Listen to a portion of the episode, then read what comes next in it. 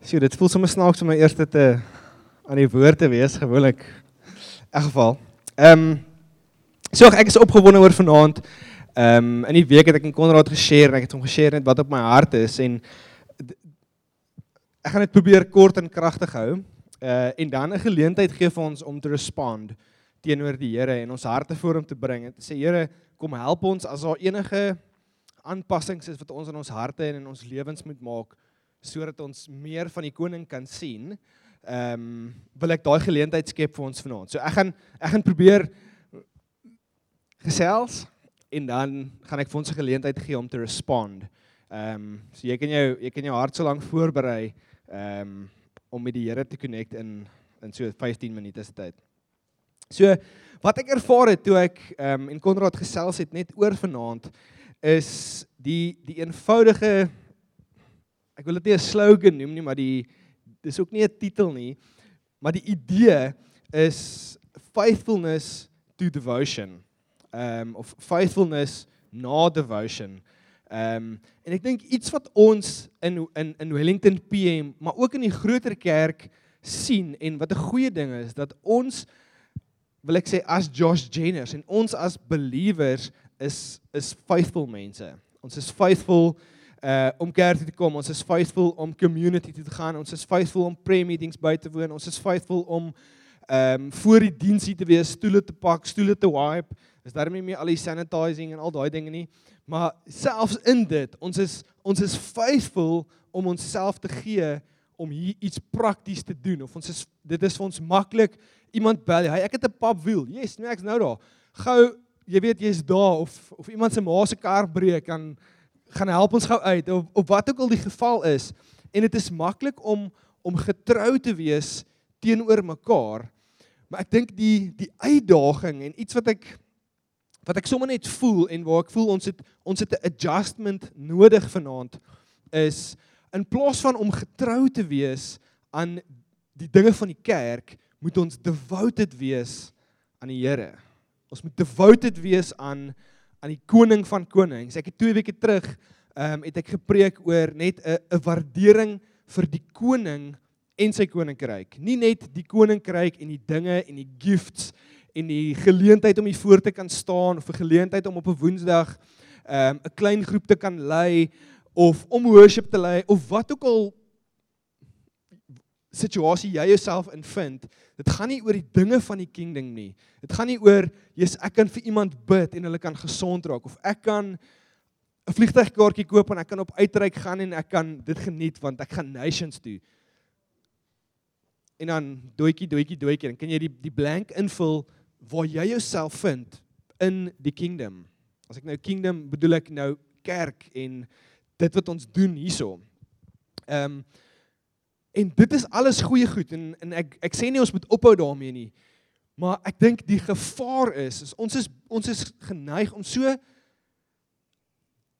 getrou te wees aan my, aan Konrad, aan jou community leader, aan Andrew, aan die worship team, aan die prayer meeting, aan die soundboard, ehm um, of wat ook al waar jy jouself vind, rooted, ehm um, jy's so getrou in daai aspek en jy doen presies wat Anemie van jou verwag of jy doen presies wat jou community leader van ons verwag en ons doen dit goed, ons doen dit met excellence. Maar die vraag is en ek dink dit is waar die waar die adjustment inkom is is ons devoted aan die koning? Is ons devoted aan aan die Here? Staan ons vroeg op in die oggend en maak ons tyd om by hom te wees? Ja, dit is dis moeilik vir al die tyd van die jaar, die dit laat dit raak laat lig. Ehm um, dit is koud, so daai spirit of duvet lê so op jou in die bed. Ehm um, Maar die vraag is like en en hopelik is dit is dit reg en jy jy is fully devoted aan die aan die koning van die koninkryk en nie net die koninkryk nie. En ek het ek het sommer net gelees in my stilte tyd in die week het ek gelees in Lukas 15 en ek wil graag dit met julle deel. Dit is seker van die bekendste uh, gelykenisse um, in die Bybel. En dit is daar's 3 in in in Lukas 15. Uh dit gaan oor die die gelykenis van die verlore skaap, die 99 en die 1. Julle ken hom, né? Waar Jesus het 'n gelykenis vertel van die skaapwagter wat 100 skape gehad het en een het weg wegdwaal en hy het die 99 skape gelos om die een skaap te gaan soek. Okay, so dis die eerste gelykenis. Die tweede ene is oor die verlore muntstuk.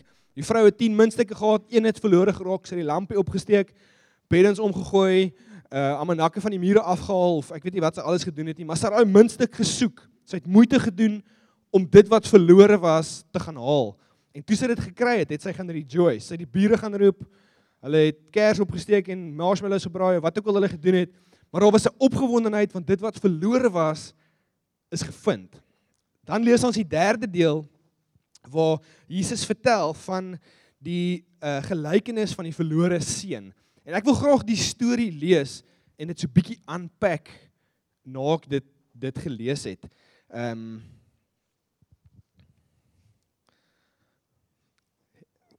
Kom ons lees dalk saam. As jy jou Bybel het, kom ons haal ons Bybels uit. Dit is nog 'n 'n hele paar verse. So as jy wil kan jy jou selfoon uithaal. Uh, jy kan in 'n ek gaan dit in Engels lees net omdat ons besoekers het. Ehm um, wat heel moontlik Engelse Bybels het. So jy kan blaai na Lukas 15 vanaf vers 11.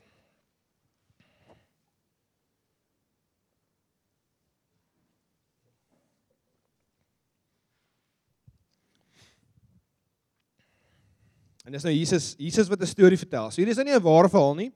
Dit is 'n storie wat Jesus vertel het vir die gehoor wat voor hom was. And it said, uh, and he said, there was a man who had two sons. And the younger of them said to his father, Father, give me my share of my inheritance that is coming to me. And he divided his property between them. Tussen die twee seuns. Uh, not many not many days later the youngest son gathered all he had and he took a, a journey into a far country. And he squandered his property in reckless living. Um, and he had spent everything. A severe famine arose in the country, and he began to be in need. So he went um, and hired himself out uh, to one of the citizens in the country, who sent him into the field to feed the pigs. Verse 16. Um, and he went, uh, and he was longing to be fed with the pods that the, the pigs ate, and no one gave him anything. But when he came to himself, he said, How many of his father's hired servants have more than enough to, um, bread? But I perish here with hunger.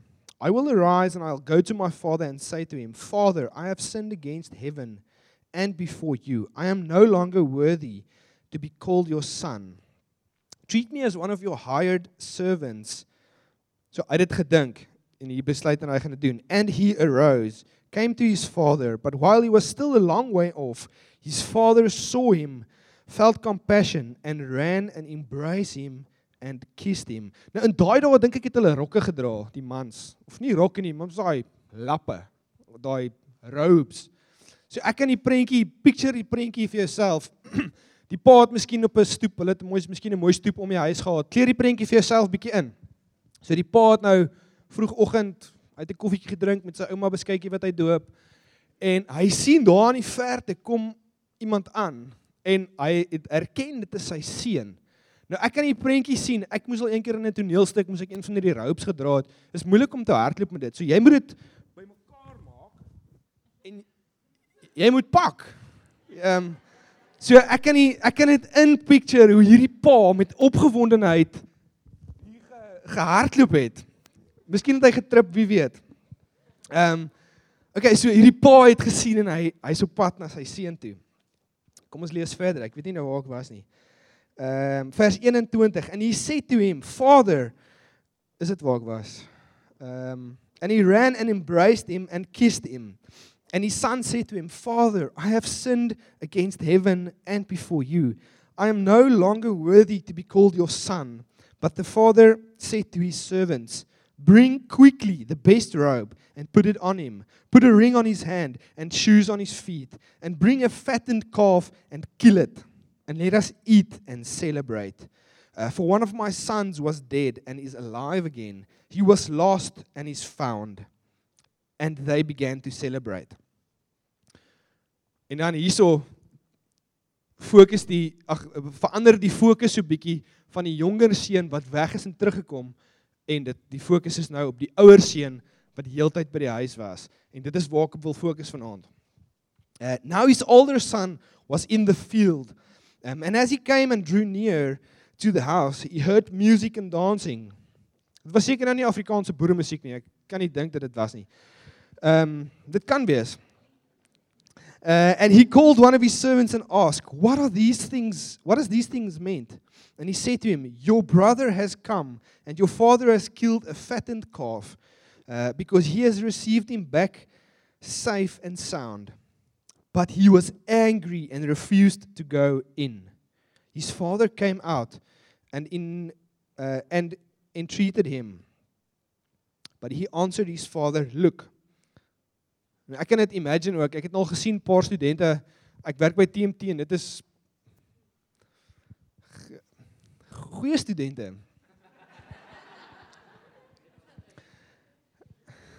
Ek wou dit direk getranslate in Afrikaans steek. Ek wou sê sanctified, maar ek weet nie wat die Afrikaans is nie. En as jy hulle baie keer approach en sê hoor hierdie ding is nie reg nie, dan het ek al 'n kyk gekry en ook luister, jy verstaan nie. Jy weet, jy moet as iemand vir jou sê kykie of hoorie. Jy sê nie vir my nie. Okay? So ek ek picture hierdie dis nou die ouer seun wat nou met sy pa praat. wat sê, "Look, these many years I have served you. I've never disobeyed your command, yet you never gave me a young goat that I might celebrate with my friends. But when this son of yours has devoured your property with prostitutes, you killed the fattened calf for him." And he said to, to him, Son, you are always with me, and all that I have, all of mine is yours. It is fitting to celebrate and be glad, for your brother was dead and is alive. He was lost and is now found. En ek gaan net tot daarso lees.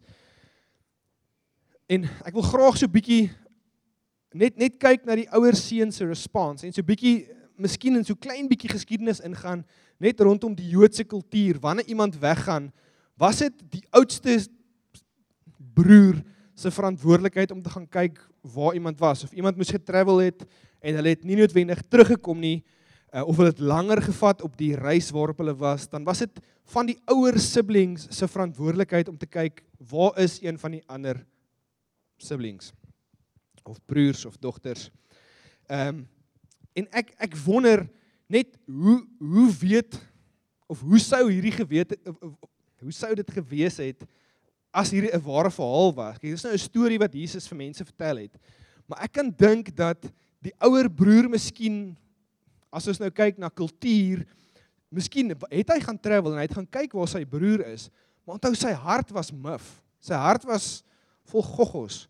Ehm um, en nie lekker nie en miskien offended want in in in daai kultuur die oudste broer of die oudste kind, die gewoonlik die man, sou as as die erfporsie verdeel was, sou hy dubbel gekry het. OK? So eintlik as as dit regverdig was en die pa was dood, sou die ouer seun meer gekry het as die jonger broer, maar sy pa het nou gelyk gedeel. So daar was outomaties al klaar 'n uh, in sy hart gewees. Julle almal weet wat daai is, né? Of kry julle nie daai gevoel in julle harte nie? Ek kry se nou en dan dit. Nes ek distracted met my geluid. Okay, so wanneer ons kyk na die na die ouer broer, kom ek maak miskien my notas oop. Wanneer ons kyk na die ouer broer, dan kan ons sien dat hy was die heeltyd op die plaas. Yes, hy het gedoen wat sy pa van hom verwag en dit is goed en dit is mooi. Maar net soos die die jonger broer het eintlik vir sy pa gesê, luister, jy is dood vir my. Ek wil nie weet jy jy beteken niks vir my nie. So gee net my geld, ek wil go. Dis dis waarop dit neerkom. Maar as ons kyk na die ouer broer, was dit eintlik ook maar dieselfde gewees. So die jonger broer het het gerebel teenoor sy pa, maar die die jonger broer, ag die die ouer jonger broer het rebel. Die ouer broer was die heeltyd op die plaas was die hele tyd in die kerk, het faithful geserve, het gedoen wat wat moes, het op op 'n instrument gespeel wat van jou gevra word. Jy het miskien die stoele uitgepak soos wat jou wat vir jou gevra word. Maar die vraag is, waar's daai ouer broer se hart gewees? Sy pa was eintlik ook maar dood. Hy wil ook eintlik sy inheritance gehad het, maar hy wou dit net nie gesê het nie. Ehm um, of dis nou hoe ek hoe ek dit lees. En wanneer ons kyk na Jesus, as ons nou 'n derde broer moes inbring.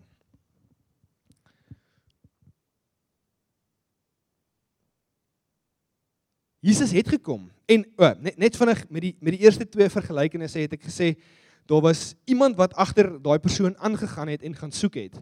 So die skaap is weg, iemand het gaan soek, die skaap gekry om terug. 'n Minstuk het het het weggeraak. Daar's iemand gegaan gaan soek. Met die seun, niemand het hom gaan soek nie. Hy het self teruggekom. Ehm um, En wanneer ons onsself in daai storie moet sit, moet ons moet ons onsself vra, wat kan ons leer van daai af? Ehm um, ek dink baie keer as ons as ons uit Lukas 15 uitpreek, dan kyk ons na die jonger seun en ons praat van ons is in ons sonde en ons moet ons moet terugkeer na Jesus toe en yes, dit is super waar en ons ons moet dit doen. Maar ons moet ook kyk na die ouer broer, want ons kan by die ouer broer ook leer. En waar jou hart is, is dit, joh, ek is getrou, ek doen wat ek moet doen, maar dit voel of ek nie deurbraak kry nie. Dit voel asof ek bid in 'n ceiling vas. Dan moet ons onsself daai vraag vra, maar waar is my hart? Want ek het myself al baie gekry. Ek is 'n ek is 'n elder in die gemeente en ek vind myself soms, jy's ek doen al die goed reg, maar dit voel asof ek nie connect nie. Dit voel of ek nie iets reg kry nie. Dit voel of my kind die heeltyd siek is of dit voel of iets heeltyd fout gaan. Dan raak 'n ou mos maar so bietjie gedemotiveerd. Of is dit net ek? Nee, ek kan nie ek kan nie kaal. Maar wanneer ons kyk, wanneer ons wanneer ons kyk na ons ouer boetie en ek maak nou so en ek sê dit is Jesus is ons ouer boetie wat wat teruggekom het en hy het ons kom soek. Soos in die Joodse kultuur sou die ouer broer gaan soek het. En as ons kyk na Jesus wat gekom het. Hy het nie net sy huis verlaat nie. Hy het nie net die plaas van sy pa verlaat nie.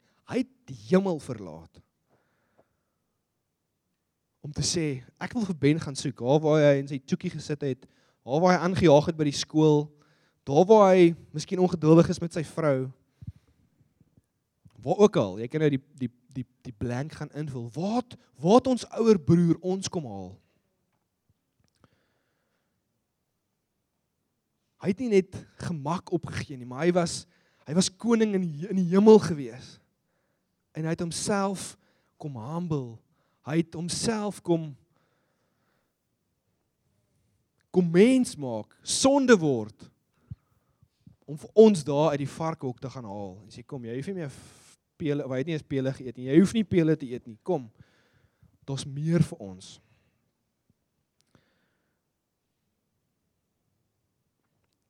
Hy het gekom en hy deel sy erfporsie met ons. Hy hoef nie, maar hy, hy doen En as ons kyk na na die ouer broer in die in die storie, hy wil nie sy erfporsie gedeel het nie. Hy's hy's kwaad. Hy's ontstel want hy moes eintlik meer gekry het. En as ons kyk na vandag met met sulke gevalle as iemand miskien afsterf van ons boedels en dinge wat betrokke is, dit dit raak 'n morsige storie as al geld betrokke is. En ek kan ek kan dit insien met die met die twee broers waarvan Jesus praat. Maar wanneer Jesus kom, toe sê hy ek deel my erfporsie. Ek, ek hoef nie eens daaroor te dink nie. Hy deel dit met ons.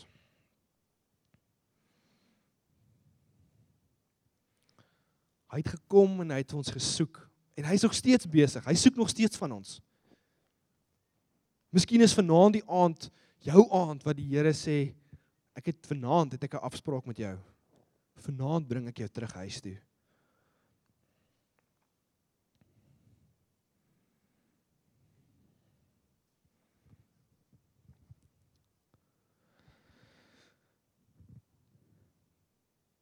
So met dit ek dink wanneer ons kyk na of ek het, ek het begin om te sê met met faithfulness teenoor devotion.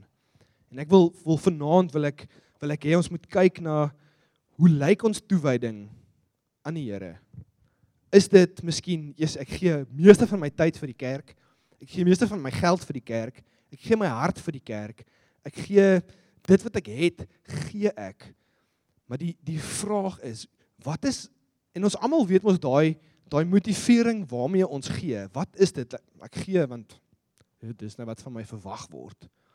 Of is dit joh, ek ek bring dit want ek is so verlief in met die koning dat dit is nie vir my nodig eers om te dink of met wat se hart motivering dis ek gee dit want ek is lief vir hom. Ek gee dit want hy is dit waardig. Ek gee dit vir hom want hy het my kom soek, hy het my kom haal in my gemors. Het hy gesê, "Ben, ek is lief vir jou. Kom." Dis nie nodig om so te sukkel nie. Dis nie nodig om so te lewe nie. Want hoe jy nou lewe, gaan jy hel toe. Ek het 'n beter uitweg vir jou.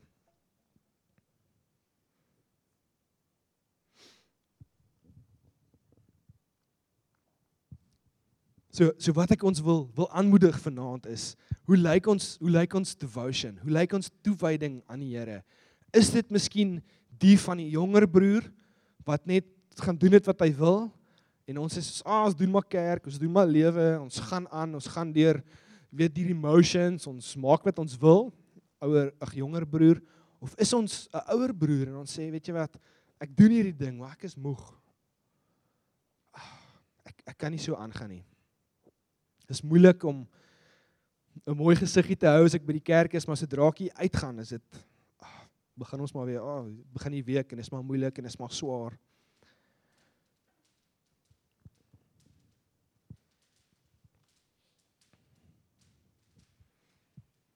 En ek dink die die moeilike en hartseer ding is net jy weet wat in jou hart aangaan. Net jy en die Here weet wat in jou hart aangaan. Want want selfs al staan jy hier voor met die mikrofoon in jou hand en jy preek en jy kan die beste preek doen van jou lewe en mense kan aangeraak word en gered word en genees word en demone mag vlug maar jou hart kan ver van die Here af wees. En ek wil nie daai ek dink is in Matteus 5 as ek by die hemel inkom en ek sê Here, het ek nie al hierdie dinge gedoen? En dan sê die Here vir my, ek het jou nie geken nie. Sê ek, Here, ek het gepreek. Ek het stoele gepak in Wellington. Ek het mense se hande gesanitize. Ek het daai vormpie 400 keer ingevul. Dit was daai registration vormpie. Ek het op band geserve. Ek het blank blank blank. Ek het jou nie geken nie. Dit is oh, dis seker die woorde waarvoor ek die bangste is. Ek kan my ek maak ek raak bak maklik skrik. Enige agter enige ding uitspring, ek sal skrik.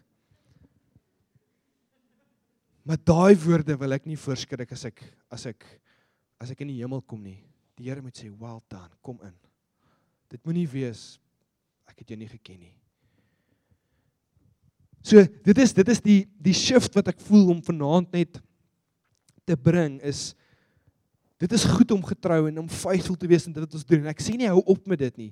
Maar wanneer ons so te devoted is en en ons stel dit wat ons hier binne lees eerste maar die persoon wat hier binne is, Jesus, ons leer hom ken. Ons het hom lief. Ons gee onsself vir hom. Hy het hom hy het homself reeds vir ons gegee. Maar ons accept dit.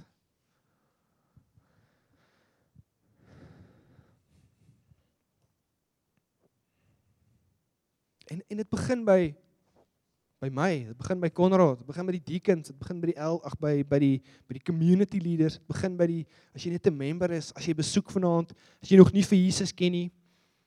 My dogtertjie wat nog nie Jesus ken nie. Elkeen van ons gaan op 'n punt kom waar ons 'n besluit moet maak. En jy weet nie wanneer jou tyd op is nie.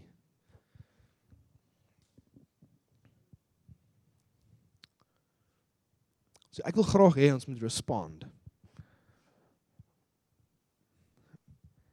So kan ek miskien vir die vir die band vra om om so lank vorentoe te kom. En ek gaan nie nou vra jy moet jou hand opsteek en jy moet vorentoe kom en jy moet kniel as jy daag dit wil doen as jy meer as welkom. Maar ek hierdie is 'n oomblik wat ek voel is 'n is 'n key oomblik wat vir die res van jou lewe 'n verskil gaan maak. En of jy die Here dien al vir 30 jaar en of jy die Here dien vir 10 jaar En of jy hom dien vir 'n week en of jy hom nog nie dien nie, As ons as ons hierdie ernstig opvat vanaand, kan dit die res van jou lewe beïnvloed. En ek hoop dit gaan. Ek hoop dit doen.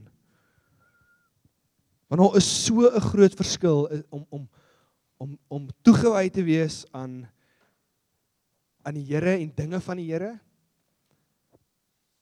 en om net faithful te wees. En ons moet faithful wees. Maar daar daar's 'n klein verskil, maar dit het eternities se impact van mekaar af weg. Sorry, dit dit voel of ek hard inkom. Ek hoop julle hoor my hart. Ehm um, maar dis ek het net hierdie erns gevoel van ons ons kan dit nie mis nie. As ons as ons lewens lewe wat devoted is. Dit wat ook al kom kom deur daai hek. As ons nou praat van van hekke. Dit kom deur daai selfde hek en dit wat ons doen, dit wat ons raak, dit wat ons sê, dit wat ons harte in is, die mense wat ons sien, daar's 'n verskil wat hulle gaan agterkom want daar's daar's 'n persoon wat devoted is aan die koning. En jy gaan anders lyk. Ek lyk anders as ek by Jesus was. Vra my vrou. Ek raak soms bietjie boos. Maar gister my spasie en maak vir my 'n koffietjie en 'n travel maak en sy sê gaan ry 'n draai. Dit het die naweek gebeur actually. Wat was koud, ek was nie lus om te ry nie. Toe gaan sit ek net in die kamer. Maar wanneer ek tyd met Jesus spandeer, dan lyk ek anders. Wanneer jy tyd met Jesus spandeer, gaan jy anders lyk. En soms is dit, ag, ek voel niks, ek hoor niks, ek sien niks. Dit voel en ek het nou seker vir 'n kwessie van 3, 4 maande wat dit vir my gevoel het ek het nie die Here se stem gehoor nie. En ek het ek het geweet, Here, ek hoor nie u stem nie. Waar is u? Ek kan as ek as ek vir Gerbrand bid, kan ek die Here se stem hoor. Maar wanneer dit by myself kom, ja, voel dit het, het iemand al ooit so gevoel? Kyk, great, dis nie net ek nie. Maar daar's 'n verskil wanneer ons sê, Here, gaan my foon, ek gaan hom nie eens op silent sit nie. Los hom in 'n ander kamer. Haal jou horlosie af wat kan vibrate as 'n WhatsApp deurkom of 'n e-mail deurkom. Dis goeters wat wil kom steel en dit is tekens van 'n lack of devotion. Want as ek met my vrou date night het, het ek nie my foon op die tafel en ons eet by 'n mooi restaurant en jy weet my foon gaan nou enige tyd lê. Dis nee, ek het aandag, ek het o net op haar. Miskien op die menu as ek honger is en so aan, maar Maar o net op haar want dis dis ons tyd. Dan gaan ek nie worry oor het ons die rekening betaal nou vir die printer by die werk. Dis môre se worries. Dis nou my en my vrou se tyd en sy's erg op kwaliteit tyd en ek ook. En ons dis nie lekker as jy met iemand tyd spandeer en jy voel hulle aandag is eintlik iewers anders nie. Dit het seker nog nooit met julle gebeur nie, maar ek het dit al ervaar. As jy met iemand koffie drink en dan kan jy sien hierdie ou se kop se kop hardloop ander plekke rond. Is dit eintlik om beter om nie nou die koffie te hê nie. En ek dink dis wat ons met die Here doen soms is okay, Here, my foon is nie op loud nie, maar hy hy's op vibrate. Okay, Here, nou kan jy praat. Jou gedagtes ook, wanneer gaan hierdie wanneer kom die salaris in? Wanneer gaan die aftrekorders af? Dis 'n dis 'n dis 'n devotion, maar dis 'n Dis nie heeltemal 'n devotion nie. En die Here sê vir my ek soek ek soek alles. Maak dit sin? Ek ek hoop ek hoop dit dit kom deur. So die band gaan so 'n bietjie musiek maak. Ek ek weet nie wat hulle gaan sing nie. Ek weet nie of hulle weet nie. Geen eintlik om nie. Eintlik wat ek wil hê is ons elkeen moet 'n afspraak met Jesus maak. So jy kan sit daar waar jy is, jy kan gaan staan net waar jy wil, jy kan nie voorkom staan, jy kan kom kniel. Maar ek wil hê elkeen van ons moet vir jouself moet jouself die vraag vra: Is ek devoted aan die koning? Is ek devoted aan die derde ouer broer? As dan nou ek add nou my Ben translation in daai storie in. Maar Jesus wat vir ons gekom het en hy het ons kom soek. Is ons devoted aan aan daai persoon? En nie net ek is devoted en ek serve op die band want Konrad het my encourage dit gaan my karakter bou. Ja, dit gaan dalk. Maar is ons devoted aan Jesus?